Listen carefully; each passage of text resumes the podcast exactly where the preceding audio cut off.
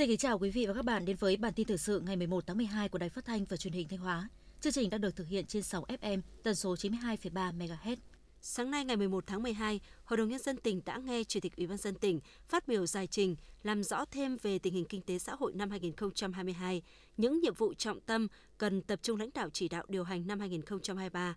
đồng chí Đỗ Trọng Hưng, Ủy viên Trung ương Đảng, Bí thư tỉnh ủy, Chủ tịch Hội đồng nhân dân tỉnh và các đồng chí Phó Chủ tịch Hội đồng nhân dân tỉnh chủ trì kỳ họp. Chủ tịch Ủy ban dân tỉnh Đỗ Minh Tuấn đã làm rõ thêm những vấn đề mà các đại biểu Hội đồng nhân dân tỉnh và cử tri quan tâm.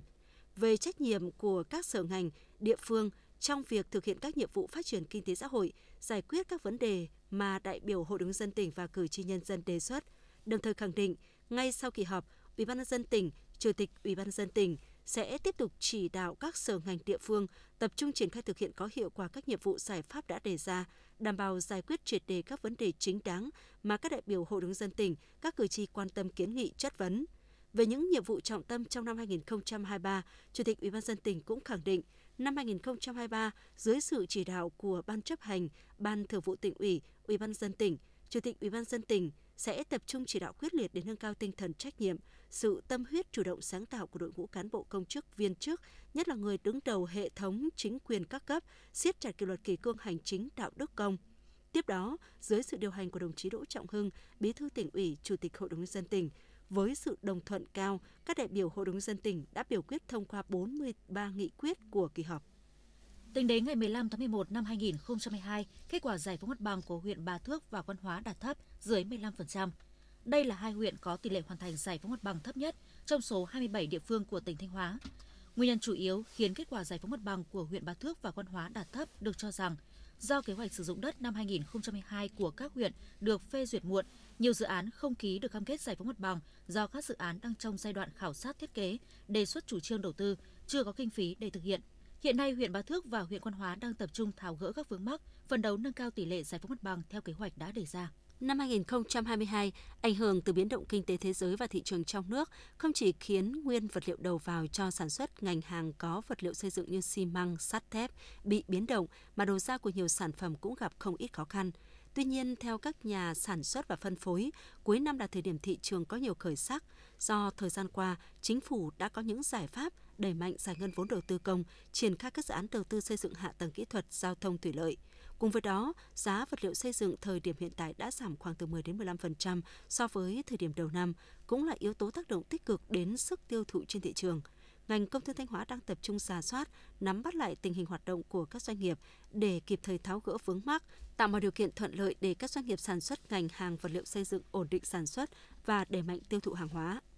Trong hai ngày mùng 10 và ngày 11 tháng 12, Hội Y tế Tư nhân tỉnh Thanh Hóa đã tổ chức hội thi điều dưỡng hộ sinh kỹ thuật viên giỏi lần thứ nhất năm 2022. Tham gia hội thi có 76 thí sinh đến từ 17 đơn vị trong Hội Y tế Tư nhân tỉnh Thanh Hóa. Các thí sinh đã trải qua vòng sơ khảo với phần thi lý thuyết theo hình thức trắc nghiệm trên máy tính, bao gồm các câu hỏi có liên quan đến kiến thức chuyên môn, chính sách pháp luật, luật khám chữa bệnh, các quy tắc ứng xử, đạo đức nghề thi. Phần thi thực hành thí sinh thực hiện các bước chăm sóc người bệnh. Kết thúc hội thi, ban tổ chức đã trao một giải nhất, hai giải nhì, ba giải ba cho các cá nhân xuất sắc, một giải nhất, một giải nhì và một giải ba cho các tập thể. Theo số liệu từ Công an tỉnh Thanh Hóa, có đến 90% số người bị lừa đảo, bị chiếm đoạt tài sản qua không gian mạng trong năm 2020 là phụ nữ. Cụ thể, đầu năm 2022 đến nay, trên địa bàn tỉnh Thanh Hóa xảy ra 132 vụ lừa đảo chiếm đoạt tài sản, gây thiệt hại hơn 30 tỷ đồng. Điển hình của các hành vi lừa đảo trên không gian mạng là các đối tượng hoạt động thông qua các website, ứng dụng mạng xã hội Zalo, Facebook. Hôm qua ngày 10 tháng 12 tại nhà thi đấu công ty Than Hà Lâm thành phố Hạ Long đã diễn ra các trận tranh tài nội dung đối kháng môn bengasilat tại Đại hội thể thao toàn quốc năm 2022. Bộ môn Bencasilat nội dung đối kháng có 68 vận động viên đến từ 26 đoàn. Các vận động viên nam và nữ bước vào vòng chung kết nam nữ với các hạng cân từ 50 đến 110 cân. Sau một ngày thi đấu sôi động, kết quả chung cuộc, ban tổ chức đã trao 23 huy chương vàng, 23 huy chương bạc và 46 huy chương đồng cho các vận động viên đạt giải. Với 4 huy chương vàng, 3 huy chương bạc, 3 huy chương đồng, đoàn Thanh Hóa đã xuất sắc giành vị trí nhất toàn đoàn.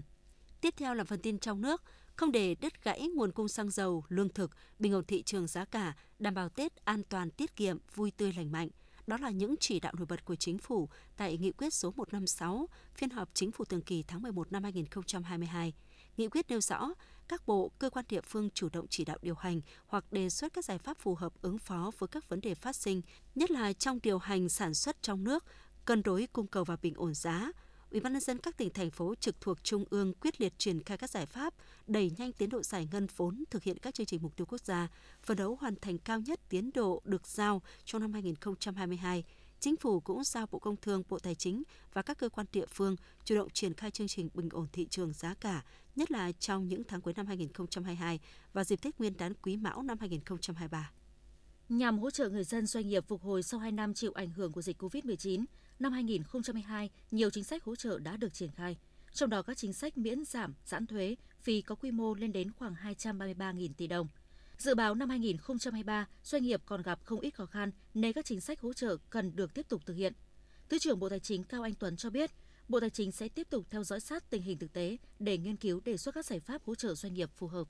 Phó Thủ tướng Chính phủ Vũ Đức Đam vừa ký quyết định phê duyệt chương trình đẩy mạnh các hoạt động phục vụ học tập suốt đời trong thư viện bảo tàng, trung tâm văn hóa đến năm 2030. Mục tiêu chung của chương trình là tiếp tục đổi mới hoạt động phục vụ học tập suốt đời trong các thư viện bảo tàng, trung tâm văn hóa. Cụ thể, đối với hệ thống thư viện, chương trình phấn đấu đến năm 2025 đạt 100% thư viện công cộng cấp tỉnh, 70% thư viện công cộng cấp huyện, 40% thư viện công cộng cấp xã, 90% thư viện trường đại học, 70% thư viện cơ sở giáo dục phổ thông, cơ sở giáo dục nghề nghiệp và cơ sở giáo dục khác có cung cấp dịch vụ phục vụ việc học tập suốt đời cho người sử dụng thư viện.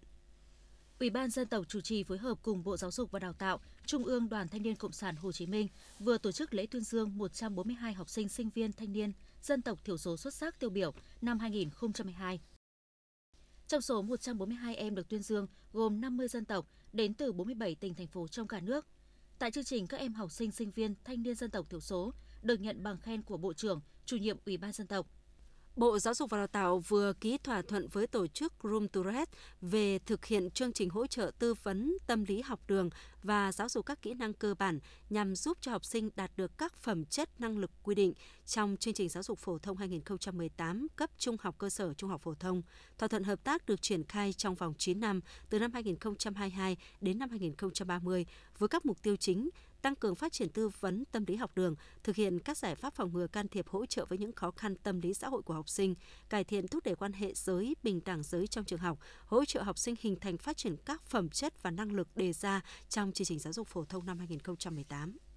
Cục Quản lý Dược vừa có quyết định thu hồi toàn quốc thuốc NP Luvico, số đăng ký VD 2162214, ngày sản xuất 12 tháng 5 năm 2012, hạn dùng 12 tháng 5 năm 2015, do công ty cổ phần Dược Natu Việt Nam sản xuất do không đạt tiêu chuẩn chất lượng về chỉ tiêu định tính, định lượng.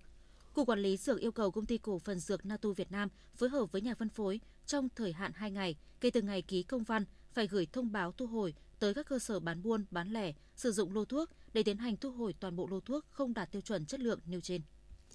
Theo Hiệp hội Thực phẩm chức năng Việt Nam cho biết, hiện có trên 3.000 công ty đăng ký sản xuất kinh doanh thực phẩm chức năng với trên 10.000 sản phẩm doanh thu đạt 12 tỷ đô la Mỹ một năm. Từ ngành công nghiệp sản xuất thực phẩm chức năng đã hình thành các vùng chuyên canh nguyên liệu.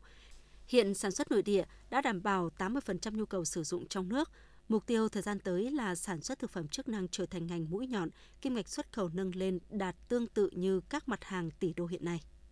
Bộ đội Biên phòng Quảng Trị cho biết đang mở rộng phá án giai đoạn 2 chuyên án QT1122 triệt phá đường dây đưa người xuất cảnh trái phép sang Lào. Trước đó tại tổ 4 khóm Ca Tăng, thị trấn Lao Bảo, huyện Hương Hóa, phòng trinh sát bộ đội biên phòng Quảng Trị phối hợp đồn biên phòng cửa khẩu quốc tế Lao Bảo bắt quả tang Hồ Văn Thức, 38 tuổi, trú ở khóm Ca Tăng, thị trấn Lao Bảo, huyện Hương Hóa và Thuông, 45 tuổi, trú khóm Pa Lát, huyện Sepol, tỉnh Savanakhet, Lào, tổ chức đưa dẫn người quốc tịch Trung Quốc từ Việt Nam sang Lào. Tại đây, cả ba người Trung Quốc được Hồ Văn Thức và Thuông dẫn qua đường tiểu ngạch để sang Lào với giá thỏa thuận 1 triệu đồng một người. Khi vừa đặt chân đến đường biên, cả nhóm đã bị lực lượng biên phòng Quảng Trị bắt giữ. Từ nay đến Tết Nguyên đán sẽ có từ 8 đến 10 đợt không khí lạnh bao gồm cả những đợt không khí lạnh tăng cường, nhưng cường độ không mạnh, nhiệt độ có xu hướng tương đương với trung bình nhiều năm. Từ nay đến Tết là những ngày có mức nhiệt độ sấp xỉ, mức nhiệt ấm nên về cơ bản hoa đào vẫn có điều kiện tích lũy dinh dưỡng cho bông to và đẹp. Hứa hẹn năm nay, người dân tiếp tục được đón Tết cổ truyền với sắc đào tươi thắm. Những thông tin vừa rồi cũng đã khép lại chương trình thời sự của Đài Phát thanh và Truyền hình Thanh Hóa. Xin kính chào quý vị và các bạn và hẹn gặp lại trong những chương trình sau.